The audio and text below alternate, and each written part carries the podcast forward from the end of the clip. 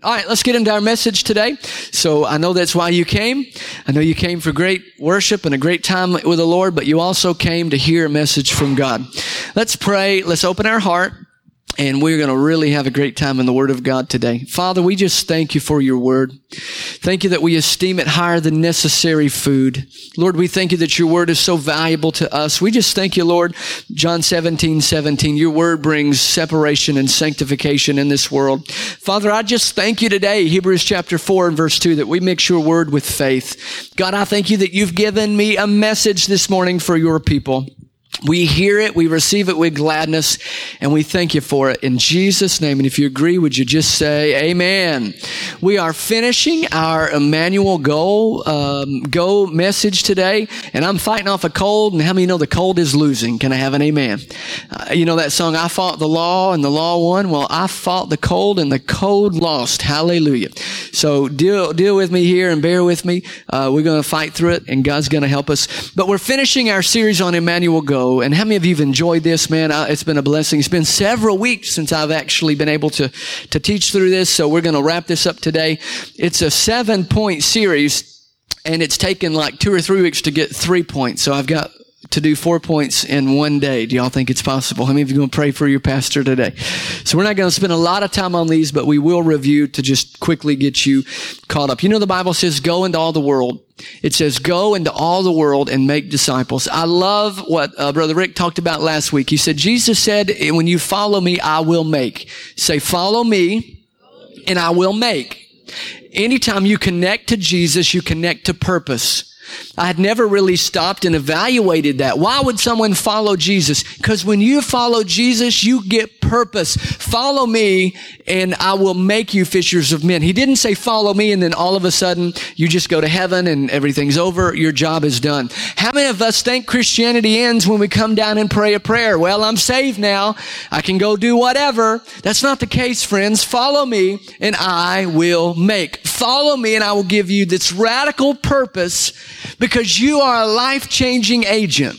How many of you think God has a sense of humor that He would use humans to reach other humans? When I look in the mirror and, and at my weaknesses and my flaws, I think, God, you really got a sense of humor that you would want to use me. But I know from the time I was a little baby, God called me to do this and called me to reach people. And there's a calling on your life.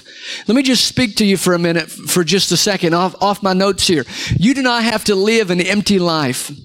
Jesus said in John 10, 10 that I would give you life and life more abundantly. The reason I'm connected to the Lord Jesus is because I'm connected to Him and His purpose and His passion for my life. When I give my life to Christ, I no longer live for myself. My life is no longer empty. And if you are feeling empty, I encourage you, give your emptiness to the Lord Jesus and let Him fill you with purpose. Let Him fill you with that. We, we find in Luke chapter 5, uh, a story. We won't take time to read it, but let me just recap it. Luke chapter 5, one of my favorite stories, uh, lessons in all the Bible. I don't like to call them Bible stories. I call them Bible lessons. Because how many know stories sometimes aren't true? Are you telling me a story? That's what my grandmother used to say. Are you telling me a story? I'm not as nice to my kids. Are you lying to me? Are you deceiving me? you worker of deception. I mean, oh, you, you, you tell a story, you know, stories. So I like calling Bible lessons. At our house, we do Bible lessons, but if, if Bible stories is your thing, no condemnation, just a little bit of condemnation. But we, we find this Bible lesson in Luke chapter five, and I absolutely love it. These men, these men have compassion on this brother. He's paralyzed. He can't walk, can't move. He's on a mat. Could you imagine being bound to your sleeping mat? Can't get up, can't run and play like the other kids, can't play football like the other guys. No basketball for this guy. He's bound to this mat. And these four men have the compassion and they heard about this man, Jesus. Now they didn't have radio. They didn't have television. They didn't have text messaging. Word traveled by word of mouth. And we can actually do that today. You, there's still things called word of mouth. Can I have an amen? And so Jesus' fame had spread all throughout the cities. And they heard about the deaf man that was healed. They heard about the man that had died and that was raised from the dead. And they'd heard about all the miracles that Jesus did. And they thought, you know what? I bet if we get our friend, if we get this man to Jesus, I bet that he can be healed. And the Bible says they made their way. Four guys carried this guy on a mat to Jesus. This could have been far away. It could have, it could have been a, a little bit of a journey. I have trouble carrying that speaker from that closet to that post right there. I can imagine four guys laboring to carry this paralyzed man to Jesus.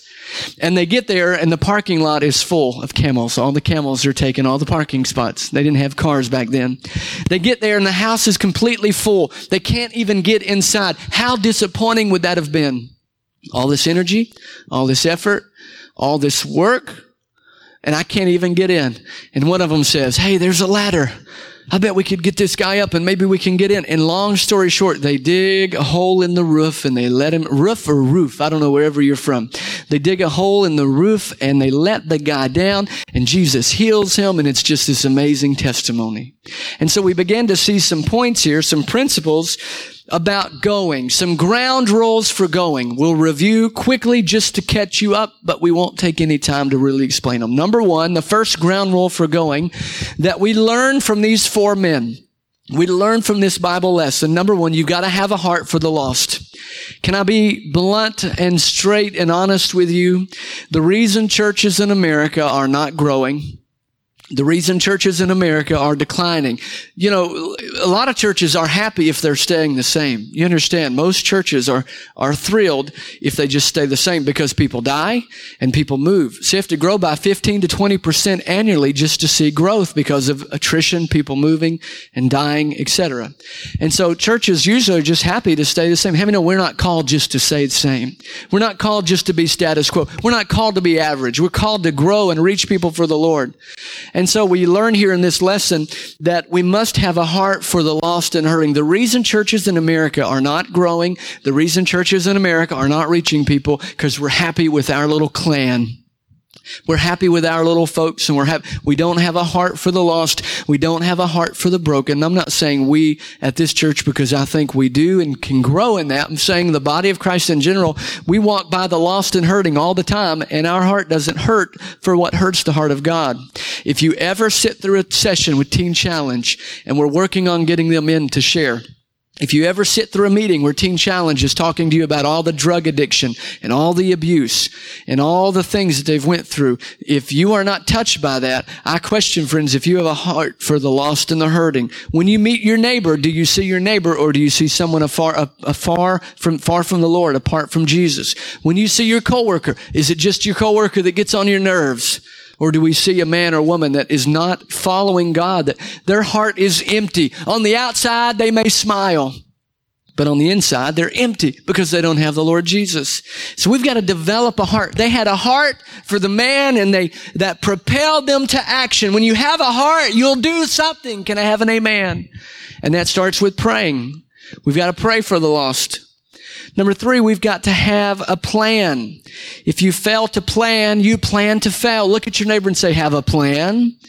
So we want to develop a heart for the lost. Bob, you didn't tell your neighbor to have a plan. I'm, supposed to obey the guy with the microphone. Amen. We got to have a heart for the lost. We got to pray for the lost. And then we got to have a plan, which brings me to what we talked about with our plan. And I gave you five ideologies about being intentional. You got to be intentional. If I'm to reach my city for Christ, if we're to reach our neighbors, so proud of BJ last week. Um, his sweet wife was baptized. Beautiful uh, thing that went there, and he invited his brother and his sister to come, whom uh, both of which whom have been recently uh, out of church or not really as involved as they'd like to be. And a seed was planted because he invited them to come. He had a plan, and I thank God for that. So we we thank God for for those folks coming, but we got to be intentional. Reaching people for Christ is not just going to accidentally happen. You're not going to be walking down the road, probably not, and bump into Bob, and Bob say, "Oh." Did you just bump into me? Yes, sir. I'm sorry. Well, I want to get saved right now. Oh. That's probably not going to happen. It might, but we got to be intentional. Five ideologies about being intentional. Number one, you have to intentionally connect. You have to be intentionally consistent. You have to intentionally care. You have to intentionally be creative. And then you have to intentionally cast the net. And so those are some things that we can do about being intentional reaching our friends. Now, let's jump into number four. The fourth ground rule for going is don't let difficulty discourage you. Say that with me. Don't let difficulty discourage you. All right. We'll try it again for those of you that were asleep. Ready? Don't let difficulty discourage you. These men, it was so easy for them to become discouraged, but yet they persevered. How many people do you know that if they had carried a man all the way to Jesus and then all of a sudden that they couldn't even get in, how many people do you know would have given up and turned around and said, well, it must not be the will of God for him to be healed. It must not be God's will today because I can't get in. It must not be in the plan of God for our friend to ever walk because we, we made this effort, we made a plan, and now we can't get in. We must not let difficulty discourage you. How many of you have prayed for someone to come to the Lord for years and years, and then finally they did, even maybe at the end of their life, maybe a parent or a grandparent, but someone you prayed for for years, and finally, they surrendered their life to Christ. It happens all the time. What happens is we give up. Christians in America don't like tough things. When things aren't going the way we want them to go, we tend to quit and give up and try something else. But we must continue even in difficulty. Listen to this truth here. I put my notes. You may not always see instant fruit. You may not always see an instant miraculous change. You might, but don't base your going and don't base your reaching on instant fruit. It may not always happen overnight. You may have to continue to pray. You may have to continue to love and continue to serve. Many times, um, Tyler will understand this. How many of you have ever been on a mission trip? Many times, uh, missionary, you'll go on a mission trip. Susan, let's say, goes on a mission trip to Haiti and she's just touched by the kids and she thinks, Oh, I love these little kids. And she comes back and says, God's calling me to be a missionary. And she goes, packs up, sells everything she owns, packs up and moves to Haiti. One thing I appreciate about the Assemblies of God is the process through which missionaries have to go through. A lot of people don't want to do it. It's very hard, very difficult. It takes about a year and a half, two years. They, a lot of people want a shortcut and get there. If we don't have that process, Susan came back from Haiti and she says she's called to be a missionary. So she's going to sell everything and we're going to give her a check and we're going to help her go and she's going to be our missionary to Haiti. And then Susan gets there and it's about two weeks in and Susan realizes that what she had for Haiti was a burden, but she did not have a calling for Haiti. And there's a difference between a burden and a call. A call says to Tyler and Brooke, they've packed up and moved here to Tennessee. The calling says, if nobody shows up at my meetings, I'm still called. The calling says when, when the government is moving in this direction and we're hitting wall after wall, the calling says I'm going to stay because that's where I'm called. You see, the burden will leave when the going gets tough. And so thank God for burdens. We have burdens for Calcutta and, and, India and burdens for our inner city. And, but I don't have a calling to the inner city. I can tell you, Michael and Candy and his family, the Clarks, when they have hit walls, uh, through these years of ministering to inner city kids, I can tell you when it got tough, if you've got a burden, you're going to give up. But if you've got a calling, you will be stayed, which is why everybody that runs in the door and says, I'm called to be a pastor, I'm called to be a missionary, there needs to be a process through which you go through because if, if once you get into that and it becomes difficult, the call continues to propel you no matter what. And so thank God for burdens, but we must find out what God has called us to and we must not let difficulty discourage us. Do you know that we all, everybody say all? We all have the opportunity to become discouraged. I want to help somebody this morning. When I'm preaching, I'm answering questions. God has prepared in advance your questions and He's dropped them in my heart. And God wants to answer those questions. And so I want to just share with you that don't feel sub spiritual because you feel like you're pushing off discouragement. So many times discouragement can be a temptation, but don't feel like you are not walking with God or don't feel like you are below a spiritual level where someone else is because you are pushing off discouragement. We all have the opportunity to be discouraged.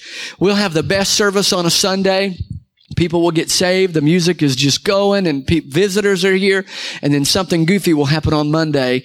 And you're like, we just had such a high experience. And now it's like down here, you know, so and so is doing this or this or this problem or somebody. I'll never forget. We had a tremendous uh, weekend and then there was, there was an, an accident and I don't remember all the details, but there was something that was real negative the next day. And it's like, man, it was just like way up here. Now I'm real down here. You're not sub spiritual because you push off discouragement. Do not give in to discouragement. Discouragement is like that stray dog that wants to come around your house, that stray cat. If you feed it, it'll stay. Say, I'm not feeding discouragement. How many know there's only two people comes to the pity party, you and the devil? I'm not, I'm not going to RSVP to my own pity party. I tell you what, I'm not, I'm just not. I'm not going to be a victim. I'm going to be an overcomer. Doesn't mean everything's great. Doesn't mean everything's going my way, but I'm just not going to be a victim. I'm going to overcome by the power of God. His joy is going to be my strength, and I'm not going to be victim to discouragement.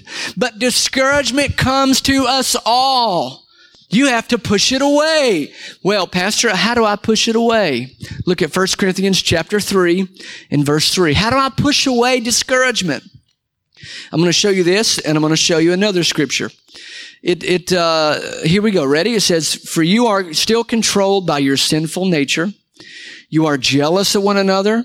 You quarrel with one another. Guess who he's talking about? He's talking about the church. He's saying you are still controlled by your sinful nature. You are still a baby Christian. You're still immature because you are dealing with this church people and, and, men and women of God, we've got to get past some of these small things that are holding us back. You are jealous of one another. You quarrel with each other. Doesn't that prove that you are controlled by your sinful nature? Aren't you living like people of the world? You think I'm a hard, tough preacher? You hadn't heard anything like what Paul would say to his churches. Now going down to verse four.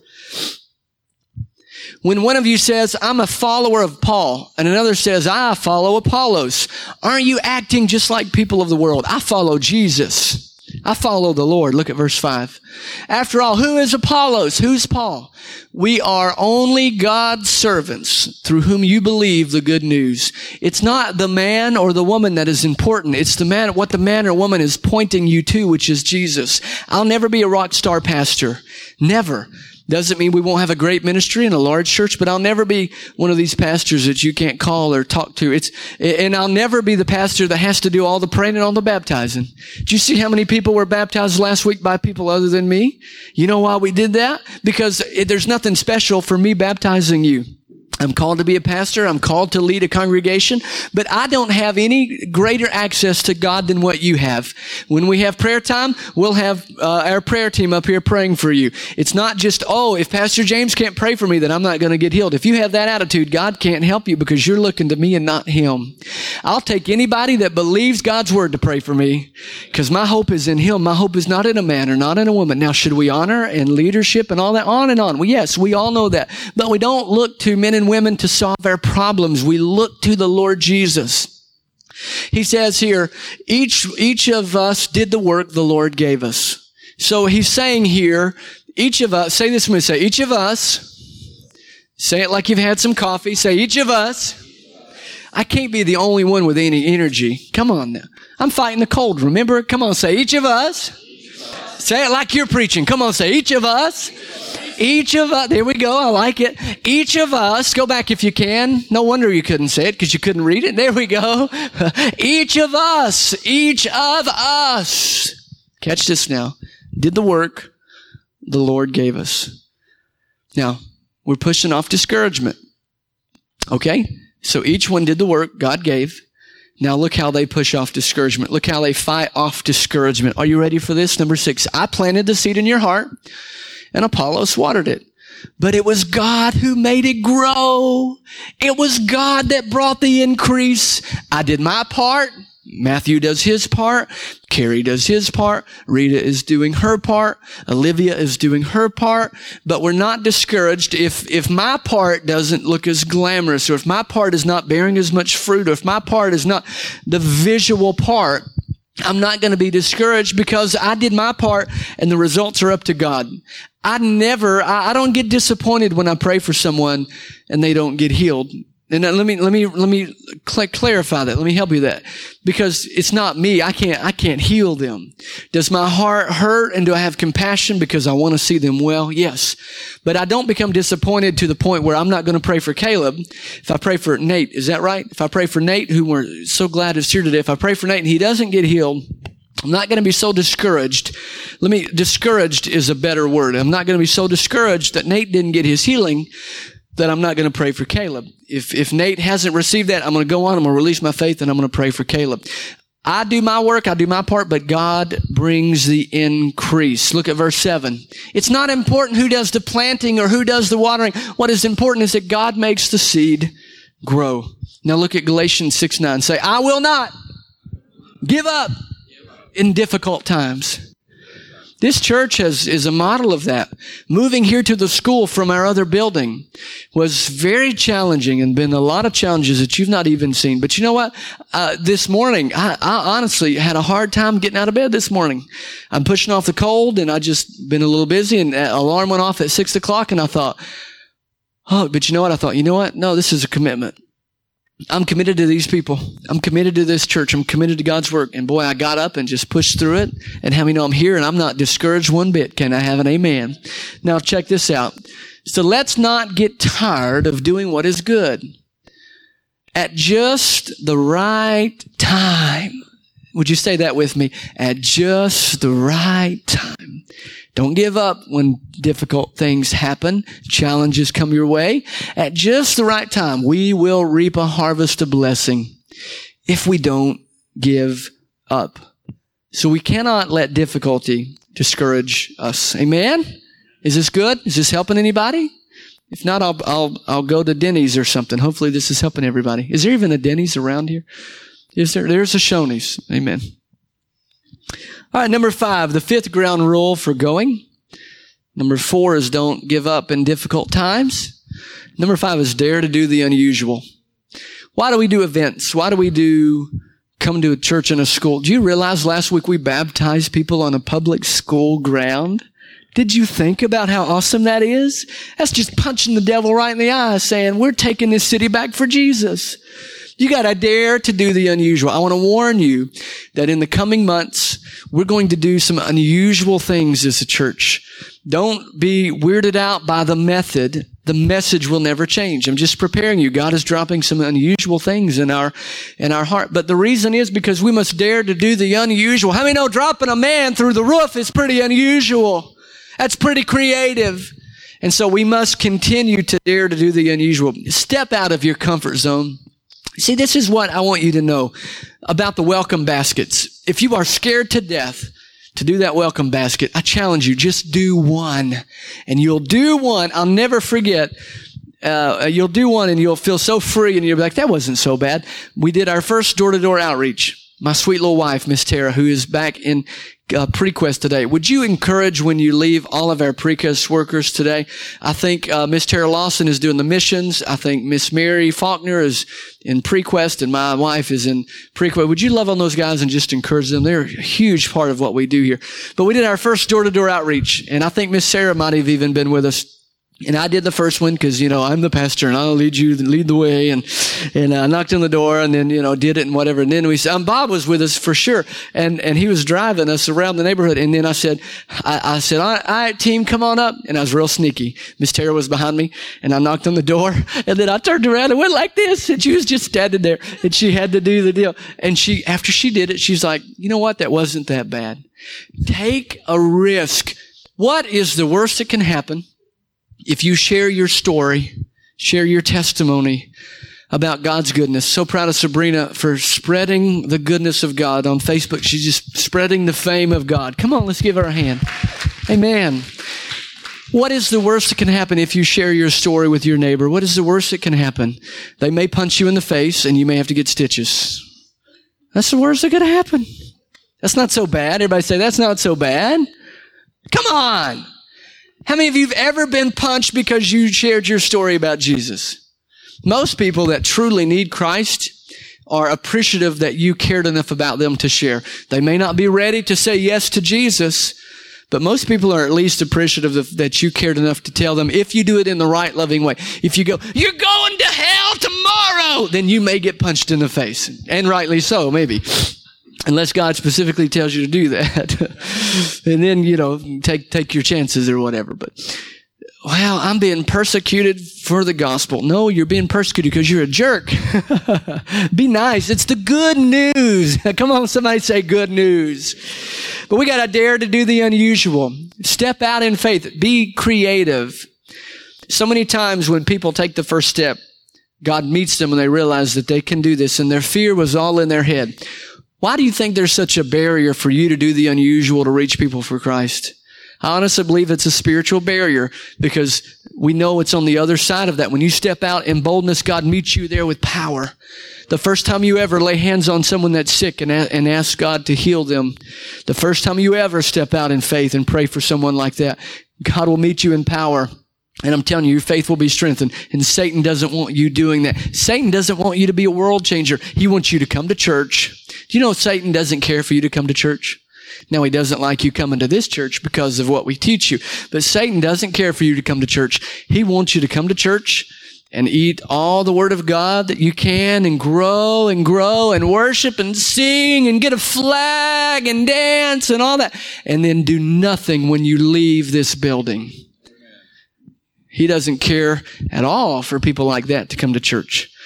But when you start stepping out to change your world, when you start making a difference on your college campus like these guys are, look out. Look out. Dare to do the unusual. People are always more important than buildings. I put that in my notes here. Thank God for buildings. Uh, I tell you a story of a church locally.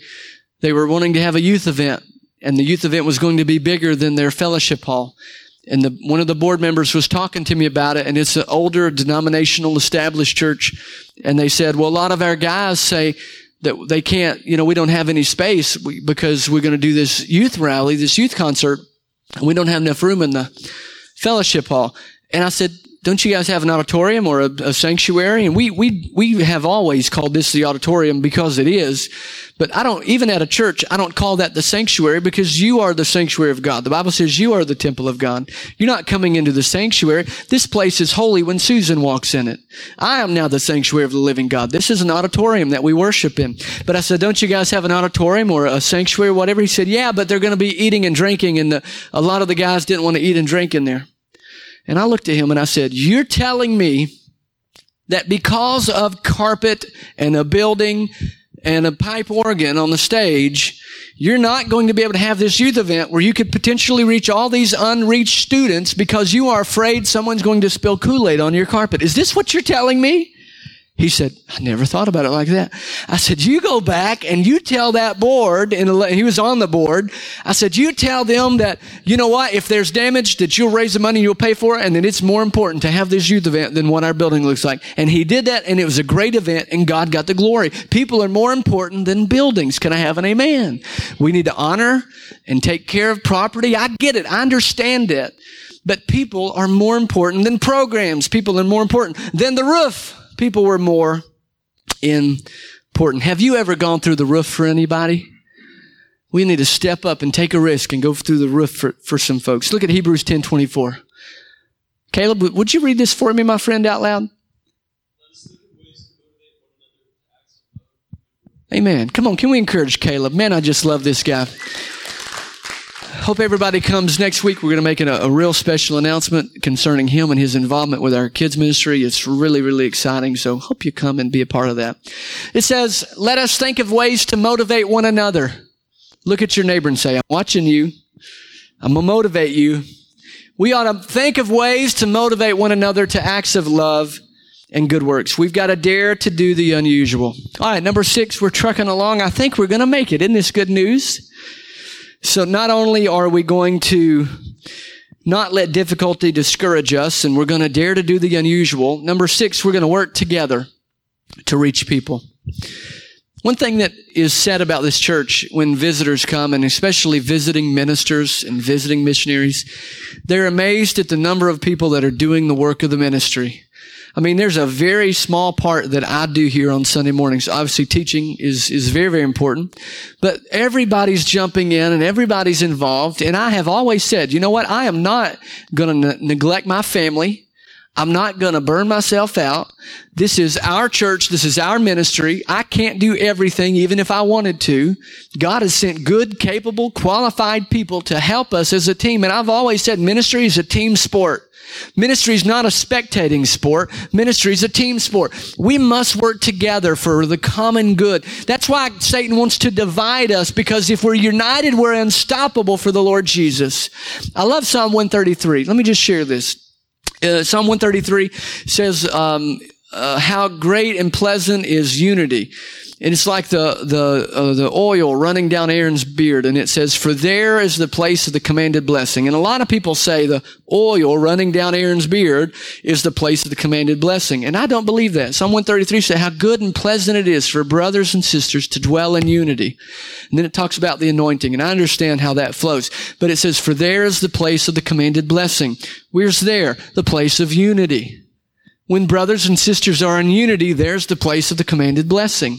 When we are working together, if there had only been two men, TC, they wouldn't have made it up on the roof and they might have dropped the man and caused more harm. If there'd only been three and one guy was, you know, not doing his part, how many of you have ever been helping someone move and, and they weren't really carrying their part of the furniture? You're like, come on, man, carry, do your part. Come on. It takes everybody working together to reach people. Look with me at 1 Corinthians chapter 3 and verse 9. We are God's fellow workers. We are His servants working together. We're working with and for God. You, you are God's garden and you are God's vineyard and you are His field under cultivation. You are God's building. We are fellow workers. We're working together. Look at Ecclesiastes 4 and verse 9. Check this out. Bob, would you read this one for me? Ecclesiastes 4 9.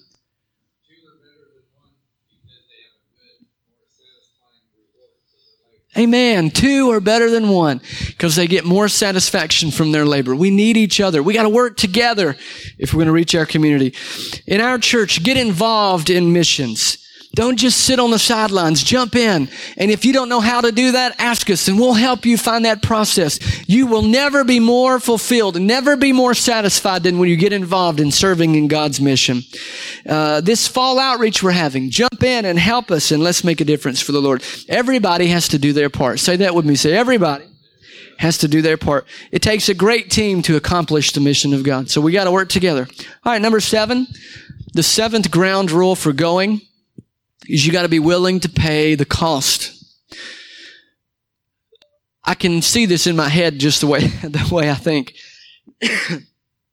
here they are, sweaty and tired and nasty, and here they are, just determined to get this man to Jesus. How determined are we to bring people to Jesus? Hurting people, lost people. They get through the roof, they get him down, the man gets healed.